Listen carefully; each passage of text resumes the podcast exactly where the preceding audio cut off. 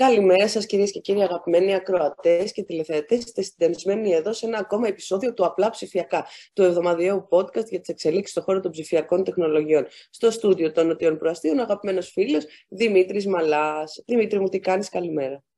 Ε, καλημέρα και καλησπέρα. Μπορεί κάποιος να μας ακούει απόγευμα, βράδυ. Δεν ξέρεις πότε μας ακούνε, δηλαδή, έτσι όπως το λες. Podcast είναι, δεν είναι ραδιοφωνική εκπομπή live, παιδιά, εδώ, τέτοιο. Ένα. Λοιπόν. Θα λέω για χαραντάνα την επόμενη φορά. Για να Νίκη, ναι, Νίκη Παπάζογλου από το στούντιο των ε, Βορείων Προαστίων, ε, δίπλα μου. Δίπλα μου, έτσι όπως το βλέπετε δηλαδή, γιατί δεν είμαστε δίπλα-δίπλα ακριβώς. Ε, και ε, η, την εκπομπή είναι με την, ε, κάνουμε εγγραφή πέμπτη πρωί ε, στην Αθήνα, αλλά τώρα που θα την ακούτε, όσο την ακούτε Παρασκευή, θα είμαστε στη Θεσσαλονίκη. Παρασκευή και Σάββατο. Εντάξει, θα είμαστε στη Θεσσαλονίκη ναι, γιατί είναι δύο τα μεγάλα γεγονότα της εβδομάδας αυτής, θα τα πούμε και παρακάτω.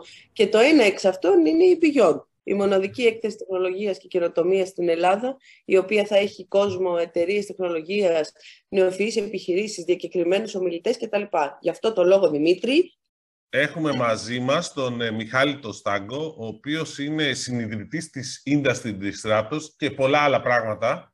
Ε, ο οποίος, ε, ε, αλλά η Industry Disruptors είναι και ένας από τους διοργανωτές της ε, Beyond. Οπότε είπαμε να έχουμε μαζί μας τον Μιχάλη σήμερα, που είναι δεύτερη μέρα βέβαια της Beyond, ξεκίνησε χτες, αλλά να μας πει λίγο για την Beyond. Ε, γεια σου Μιχάλη, ελπίζω να είσαι καλά καταρχήν. Καλημέρα, καλώς σας βρήκα. Λοιπόν... Είμαι πολύ καλά. Εδώ ενθουσιασμένος. Ενθουσιασμένος, ε. Που γίνεται για δεύτερη φορά η Beyond. Για πες μας λίγο για την Beyond. Έτσι κάθε χρόνο, να παγιωθεί. Ναι. Για πες μας ναι, λίγα πράγματα για τη φετινή διοργάνωση. Δηλαδή, πώς είναι οι εταιρείες που συμμετέχουν, ποιο είναι το κοινό στο οποίο απευθύνεστε, τι, τι γίνεται δηλαδή; Ε, κοίτα, καταρχήν είναι σημαντικό ότι γίνεται για δεύτερη φορά και ότι συνεχίζει. Έτσι. Ε, ξεπερνάει παιδικές ασθένειες, ε, πατάει στα πόδια της, φαίνεται ότι είναι ένα στίχημα που βήμα-βήμα κερδίζεται και η φετινή διοργάνωση έχει αρκετά καλύτερα ποιοτικά χαρακτηριστικά από την πρώτη.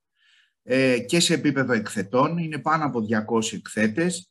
Ε, οι μεγάλες εταιρείες τεχνολογίας την έχουν στηρίξει και εδώ ένα μικρό αστεράκι πρέπει κανείς να ευχαριστήσει πραγματικά ε, την κυρία Παπαρίδου από το ΣΕΠΕ που έχει βάλει και προσωπική πλάτη στο να κινητοποιήσει και έχει πιστέψει στο, στο όραμα, αν θες, μιας διεθνούς έκθεσης τεχνολογίας ε, να γίνεται στη χώρα. Έχει τρεις φορές περισσότερα τα startups που είχε την προηγούμενη φορά. Έχει πάνω από 100 startups ε, που μαζί με τις 200 εταιρείες δημιουργούν μια δυναμική.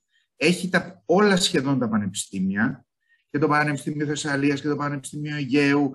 Ε, δηλαδή έχουν ανέβει ε, και αυτό είναι σημαντικό το εκετά ερευνητικά, άρα έχεις πια το τρίγωνο της γνώσης και αυτό το στίχημα της μόχλευσης ας πούμε και της, και της ε, κουβέντας μεταξύ αυτού του έλικα φαίνεται ότι πετυχαίνεται. Ε, η Cisco, η Intracom Telecoms, η Unisystems ε, και έχει ενδιαφέρον. Και η Apifon, ένα startup που του είχαμε δώσει ε, το 2016 ένα χαρτζηλίκι σε ένα διαγωνισμό, φέτος είναι χορηγός. Άρα ναι. όλο αυτό είναι σημαντικό. Ναι, καλά και... Ναι, εντάξει. Να σε ρωτήσω όμως κάτι λίγο. Ποιο είναι το κοινό στο οποίο απευθύνεστε, για να το κλείσουμε λίγο αυτό το θέμα; Κοίτα, των πραγμάτων είναι μία έκθεση ε, που είναι B2B, B2G, δηλαδή business to business, business to government. Έχουμε μία συνεργασία με την ΚΕΔΕ, θα είναι εδώ και δήμαρχοι και γενικοί γραμματείς. Εκπροσωπείται ε, η κυβέρνηση με το Υπουργείο Ψηφιακής Διακυβέρνησης που έχει ισχυρή παρουσία, με το Υπουργείο Ανάπτυξης, ε, σαν βασικούς πυλώνες ε, σε αυτής της ιστορίας, αλλά ταυτόχρονα, επειδή έχουμε φτιάξει φέτος πολύ περιεχόμενο, έχει έξι διαφορετικά stages, ε, στα οποία έχει κανείς να δει και να μάθει πολλά πράγματα. Άρα ε, κάποιος που θέλει και έχει την περιέργεια, γιατί αποφασίσαμε επίσης ε, και την ανοίξαμε την έκθεση στο κοινό. Δηλαδή δεν την κάναμε μια δύσκολη, δυσπρόσιτη, ακριβή. Είπαμε ότι ελάτε μέσα ε, να καταλάβετε ποιες είναι όλες αυτές οι προκλήσεις που αντιμετωπίζουμε όλοι μας με αυτό το βίο μετασχηματισμό τον τεχνολογικό και πώς έχει εφαρμογή και στην καθημερινότητά σας. Πώς έχει εφαρμογή στις μικρομεσαίες επιχειρήσεις που είναι η ραχοκοκαλιά όλων των όλων των Ευρω... όλης της Ευρώπης, αλλά και πώς έχει εφαρμογή στην καθημερινότητα ενός πολίτη. Άρα η δουλειά θα γίνει σε επιχειρηματικό επίπεδο, ε, αλλά η, η γνώση που, που έχει έκθεση μέσα της και κρύβει απευθύνεται σε όλους. Μιχάλη, επειδή είπες για αυτές τις εκδηλώσεις και ήθελα τις παράλληλες που θα γίνονται με τη γνώση που απευθύνεται σε όλους, πες μας λίγα παραπάνω πράγματα γι' αυτό. Δηλαδή, δώσε μας μία θεματική στην οποία κινούνται κάτι. Και αυτό είναι σημαντικό. Πολύ γιατί, ναι, γιατί βλέπεις ότι σιγά σιγά υπάρχει και ένα, η ενδυνάμωση ε, ενός περιφερειακού οικοσυστήματος. Δηλαδή, ήρθε ο Παναγιώτης Κετικίδης από τους ε, ε, επιχειρηματικούς αγγέλους που το, το, το Heban στην Ελλάδα και διοργανώνει όλο αυτό το κομμάτι της σχέσης μεταξύ ε, startup και επιχειρηματικών αγγέλων. Ποια είναι τα κριτήρια, πώς ε, επενδύει κάποιος αυτό. Ε, έχει έρθει το Pharma Innovation Forum και διοργανώνει πώς τα data, τα δεδομένα αλλάζουν τον τομέα της υγείας. Ε, βεβαίως γίνεται στα, στα πλαίσια της έκθεσης το Technology Forum με σημαντικούς ομιλητές. Φέτος η, η ίδια η έκθεση έχει φέρει πάνω από 50 ξένους ε, ομιλητές, ε, οι οποίοι μιλούν για διαφορετικά θέματα, έτσι, από AI ε, και πώς επηρεάζει τη ζωή, από big data, όλα τα, οι βασικοί άξονες που αυτή τη στιγμή μας απασχολούν τεχνολογικά. Ε, έρχεται το Ευρωπαϊκό Ινστιτούτο Καινοτομίας και Τεχνολογίας και τρέχει ε, στην ε, Ολυμπιάς όλη μέρα στο Βελίδιο με σημαντικούς ομιλητές ε, τι σημαίνει ανοιχτή καινοτομία, ποια είναι τα, τα πράγματα που έχουν μάθει οι επιχειρηματίες από αυτό το μοντέλο του, του βίαιου ψηφιακού μετασχηματισμού. Ε, έχουμε πιτσαρίσματα από τις ομάδες και από startups. Ε, τι άλλο να σας πω, έχει αρκετές παράλληλες εκδηλώσεις. Ε, για, την, για το φαγητό, την επιστημιστική κρίση, το Food Alliance και ποιο είναι το μέλλον ε, της ε, καινοτομίας στον τομέα της αγροδιατροφής ε, και ταυτόχρονα έχουμε για τα Smart Cities ε, στο περίπτερο, στη, στο Stage 15 που τρέχει δύο μέρες ένα, ε, μια κουβέντα για το τελικά ποιος είναι σε, στο επίπεδο της τοπικής αυτοδιοίκησης το κομμάτι των έξυπνων λύσεων στις πόλεις ε, είναι ένα πολύ ζωντανό πρόγραμμα. Ε, όχι, μας έδωσε μια ξεκάθαρη εικόνα, είναι πολύ ζωντανό και έχει και πάρα πολύ ενδιαφέρον και πιάνει και πάρα πολλούς παράλληλους κλάδους και αυτό έχει το ενδιαφέρον πώς δηλαδή η τεχνολογία μπορεί να τους μετασχηματίσει εντελώς. Ναι. Ε, Μιχάλη, ποιος είναι ο στόχος που έχετε θέσει με τη διοργάνωση Beyond?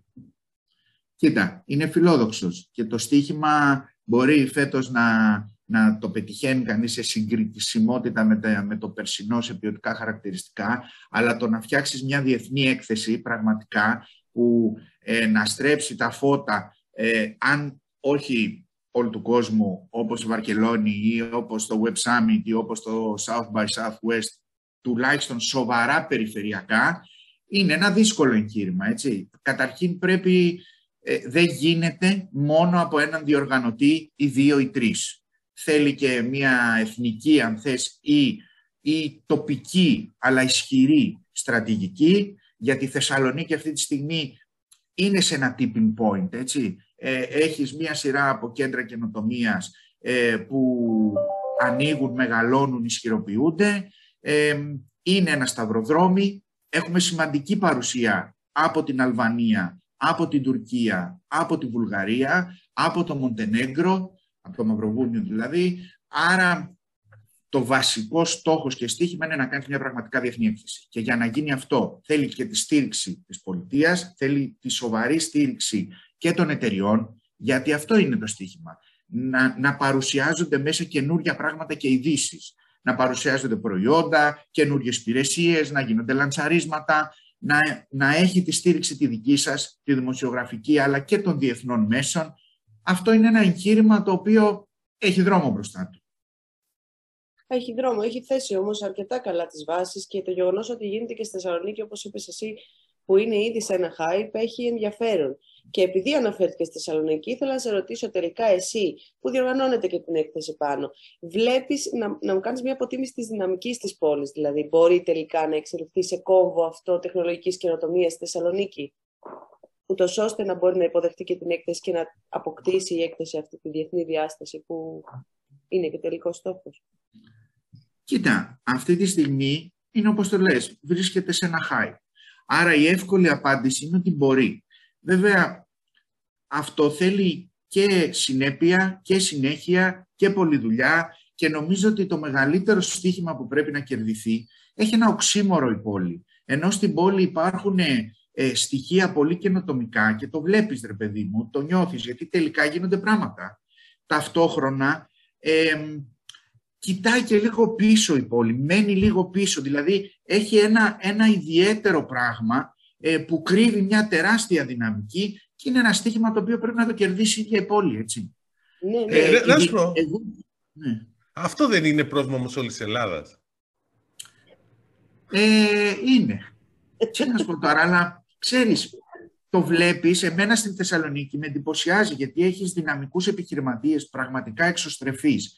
Έχεις όλο αυτό τώρα το, τα κέντρα καινοτομίας που φορτώνουν κόσμο, κάνουν πράγματα ε, και ταυτόχρονα βλέπεις την πόλη σε μία γκρίνια. Δηλαδή δεν το αγκαλιάζεις, σαν να υπάρχει δύο επίπεδα ε, το οποίο ενώ υπάρχει το τεράστιο potential και γι' αυτό επιλέξαμε τη Θεσσαλονίκη για να γίνει Beyond, γιατί πιστεύουμε σε αυτή τη δυναμική. Παράλληλα όμως βλέπω ότι θέλει και πάρα πάρα πολύ δουλειά και καμιά φορά ότι δεν το πιστεύουμε ούτε οι ίδιοι ότι μπορούμε να παίξουμε έναν ισχυρό διεθνή ρόλο. Όχι συγκυριακά, μεθοδευμένα, με πρόγραμμα, με τις σωστές επενδύσεις σε χρόνο, κόπο, χρήμα και προσήλωση.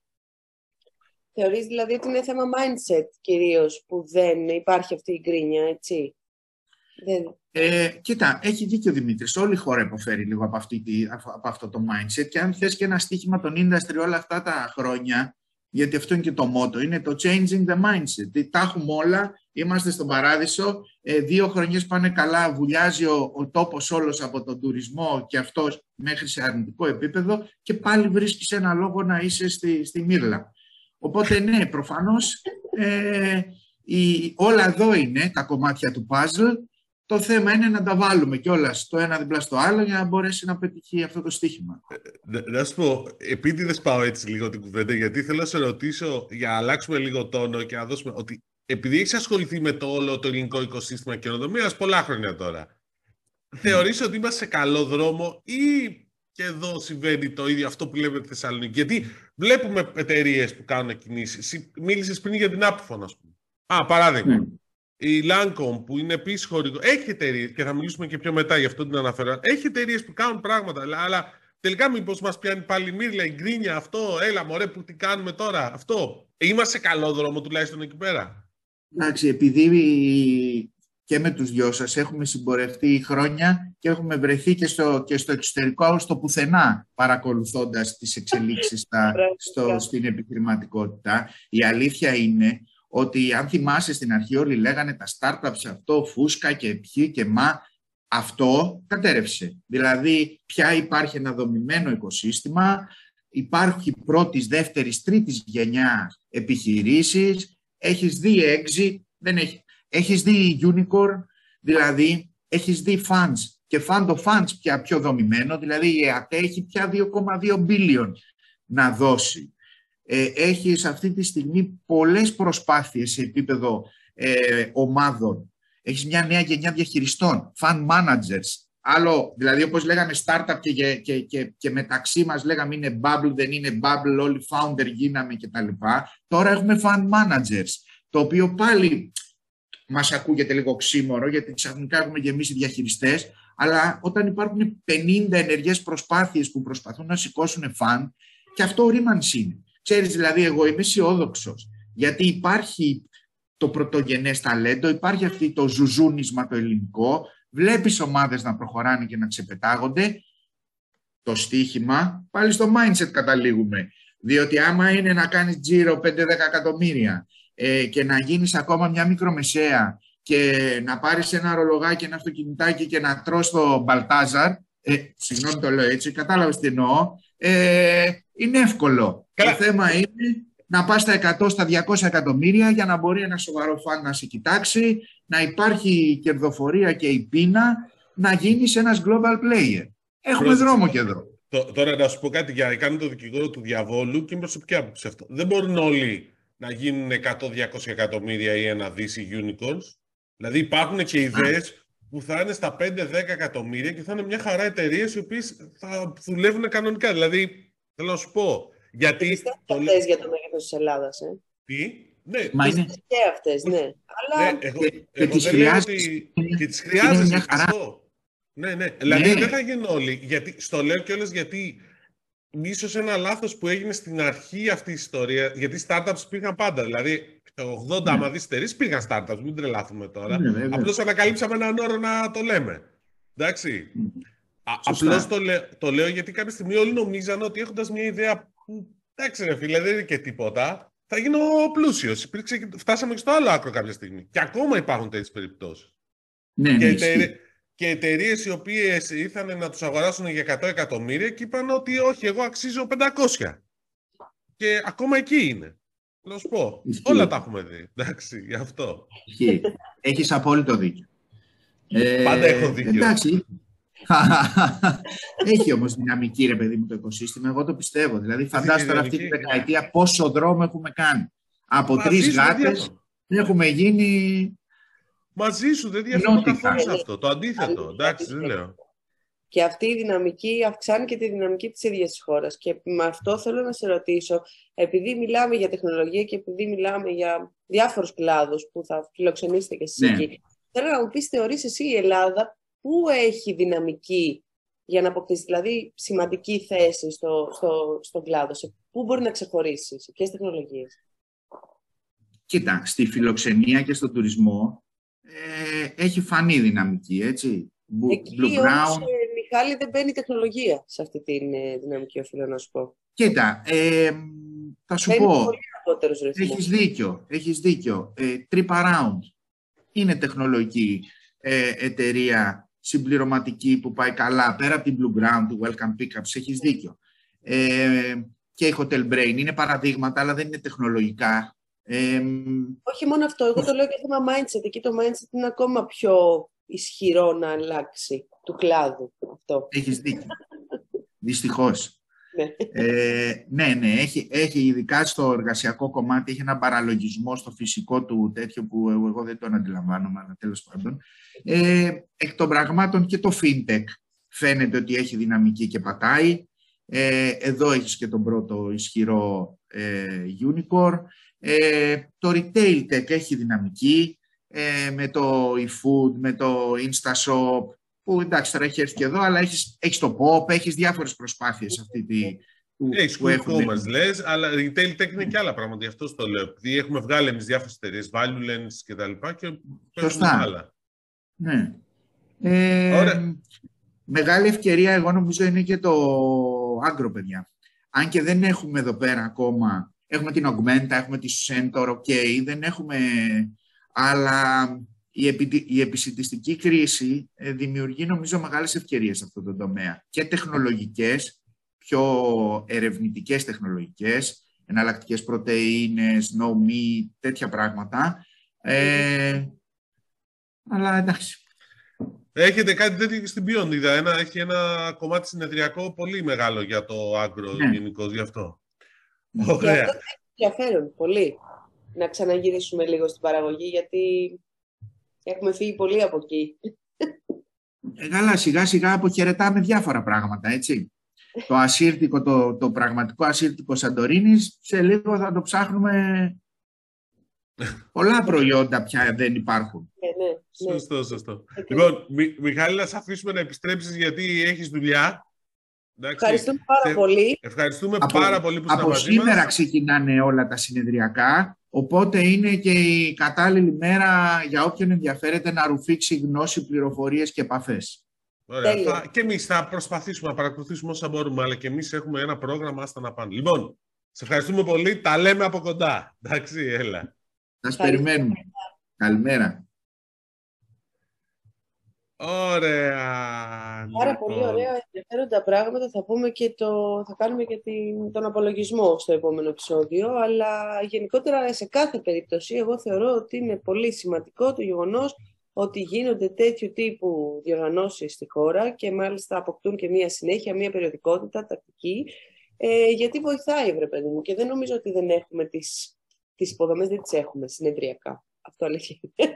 Αυτό είναι αλήθεια, ναι. ναι Εκτός και αν είχε Λέξπο τελειώσει γρήγορα το καινούριο project της, ε, γιατί είχε Λέξπο στη Θεσσαλονίκη, το καινούριο εκθεσιακό που λένε. Που ναι. στιγμή Αλλά έχουμε μπει στο χάρτη, οπότε νομίζω ότι είναι ευκαιρία πλέον να το εκμεταλλευτούμε σημαντικά. Ναι. Ξέρεις τι, και ένας λόγος που έχουμε μπει στο χάρτη είναι και το ανθρώπινο δυναμικό. Δηλαδή, Θεσσαλονίκη που λέγαμε είναι γύρω στις 3.000 νέες θέσεις εργασίας που έχουν δημιουργηθεί από τα κέντρα.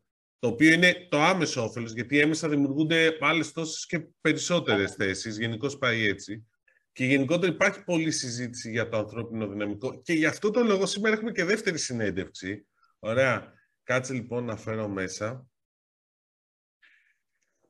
Πολλοί λοιπόν, συζήτηση και πολλές προκλήσεις πλέον, διαφορετικές ναι, προκλήσεις. Λοιπόν, ναι, έχουμε μαζί μας, κάτσε να κάνω τις στάσεις, έχουμε μαζί μας την ε, Μαντό Πατσαούρα, η οποία είναι Γενική Διευθύντρια του Καριέρα GR. Μαντώ, καλημέρα. Το είπα σωστά; Καλημέρα, καλημέρα. Ε, αν και δεν πρόλαβα να ακούσω, φαντάζομαι ναι. θα το είπες. Εντάξει, OK. Okay. λοιπόν, για σήμερα, λοιπόν, έχουμε μαζί μας σήμερα την, ε, τη Μαντώ και ο λόγος είναι το ημέρες καριέρας που γίνονται το επόμενο Σαββατοκύριακο. Σωστά, Μαντώ; Ακριβώς, ακριβώς. Οι Ημέρες Καριέρας, αυτή η εκδήλωση θεσμός για την αγορά εργασίας επιστρέφει μετά από τρία χρόνια στην Τεχνόπολη του Δήμου Αθηναίων, 8 και 9 Οκτωβρίου. Και είμαστε πολύ χαρούμενοι γι' αυτό, ε, γιατί έχουμε τη χαρά φέτος να φιλοξενούμε πάνω από 70 εργοδότες και οργανισμούς που θέλουν να γνωρίσουν υποψήφιους και να τους ενημερώσουν για τα προγράμματα εξέλιξης και ανάπτυξης που προσφέρουν. Τέλεια. Για πες μας λίγα λόγια για τις φετινές ημέρες καριέρας, ε, Μαντώ. Λοιπόν, οι φετινές ημέρες καριέρας ε, επανασχεδιάστηκαν και επανασχεδιάστηκαν για να μπορέσουμε να ανταποκριθούμε στις ανάγκες του σήμερα. Ε, ο σχεδιασμός τους λοιπόν έγινε στη βάση τριών πυλώνων και ο κάθε πυλώνας συνδέεται και με μια αίθουσα που θα έχουν τη δυνατότητα υποψήφοι να επισκεφθούν.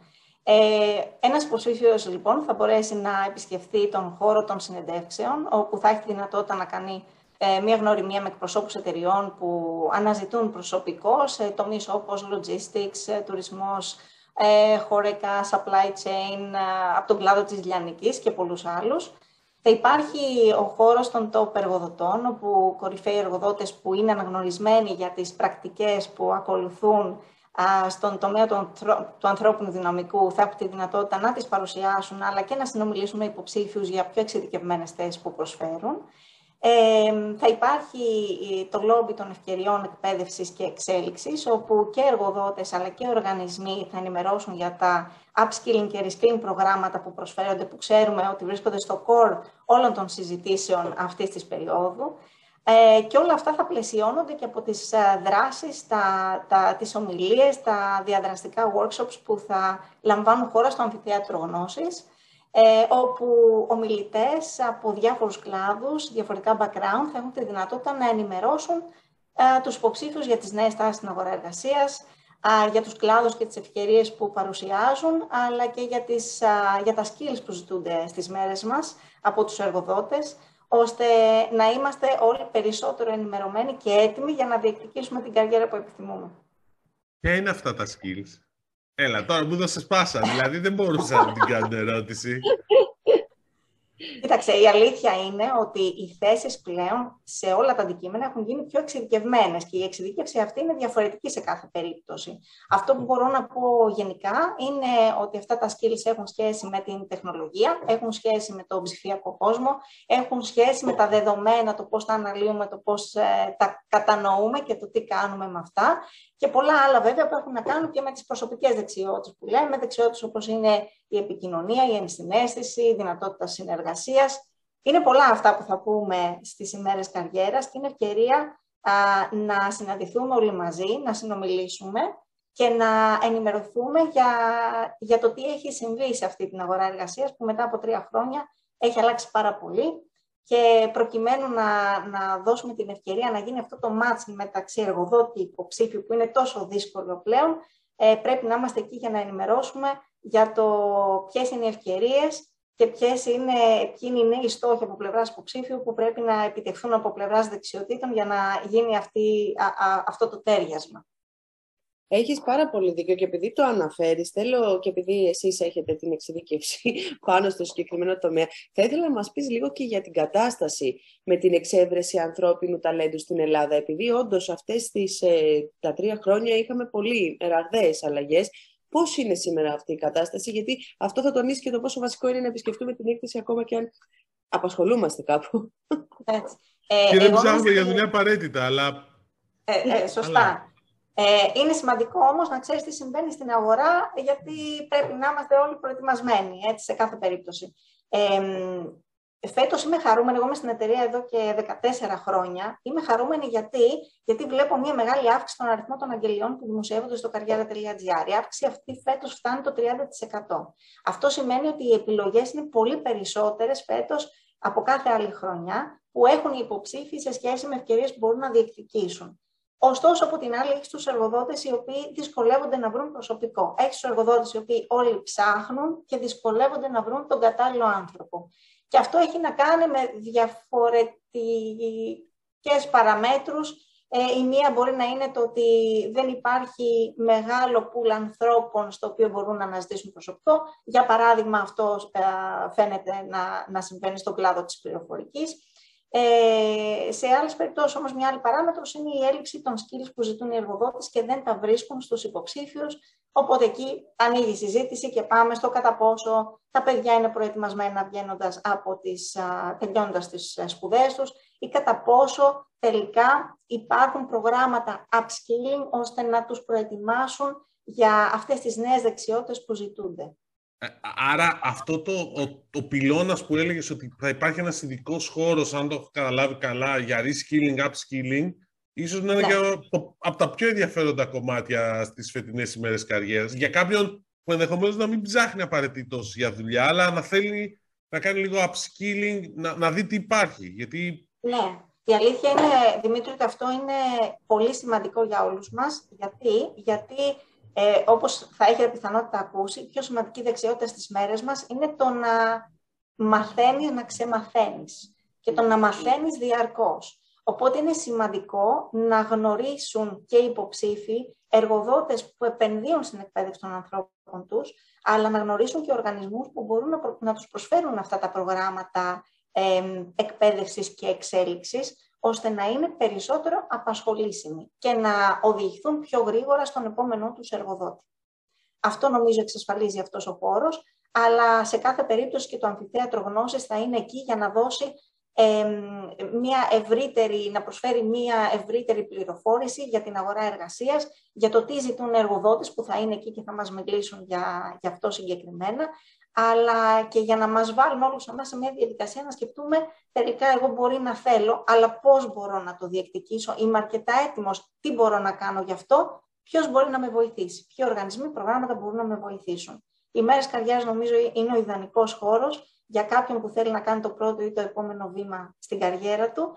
Το μόνο που χρειάζεται να κάνει είναι να είναι εκεί μαζί μας και τις δύο ημέρες, 8 και 9 Οκτωβρίου, με μία δωρεάν προεγγραφή στο kariera.gr.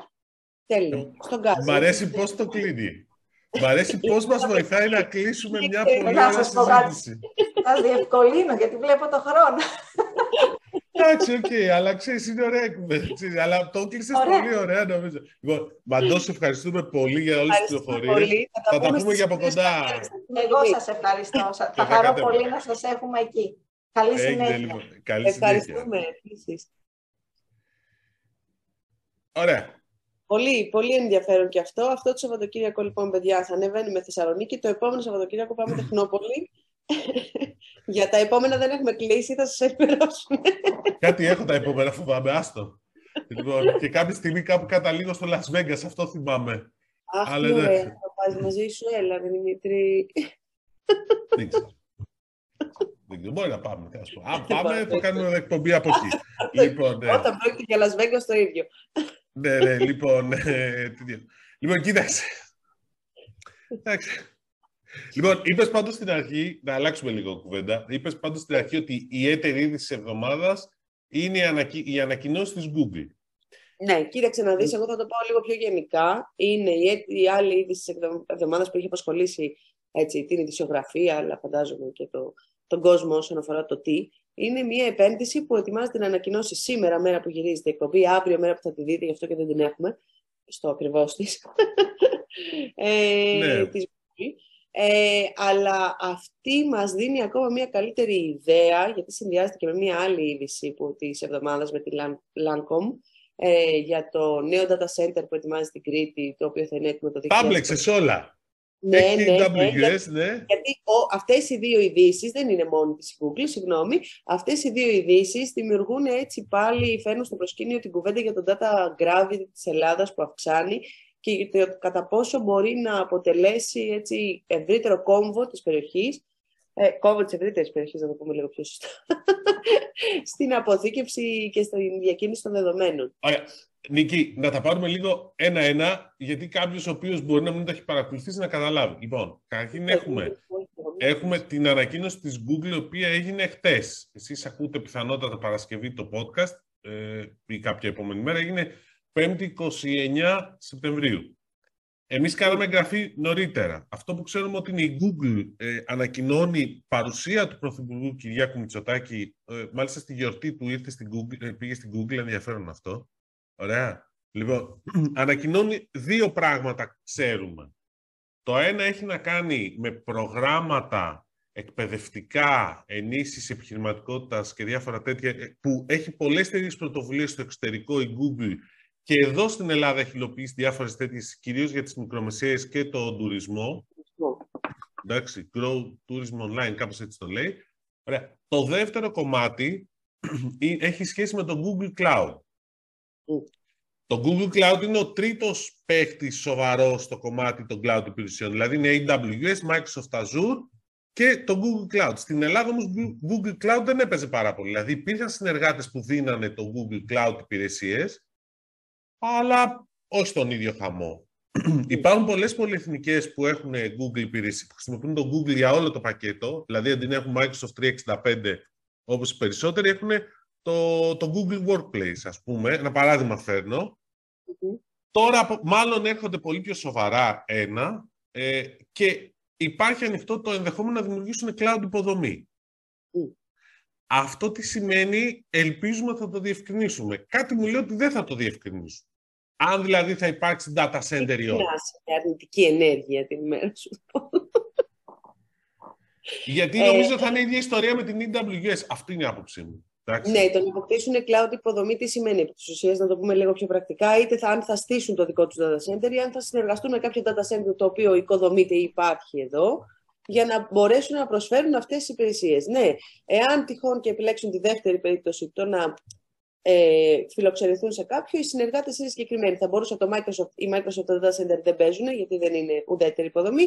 Θα μπορούσαν να πάνε στη Lambda Helix Digital Realty, που είναι τώρα ούτως ή ανοιγείρονται και το άλλο είναι να μπορούσαν να πάνε και στη Sparkle που έχει εδώ data center στην Αθήνα και με τη Sparkle συνεργάζονται ήδη στην υποδομή στα, για τα υποθαλάσσια καλώδια, έτσι.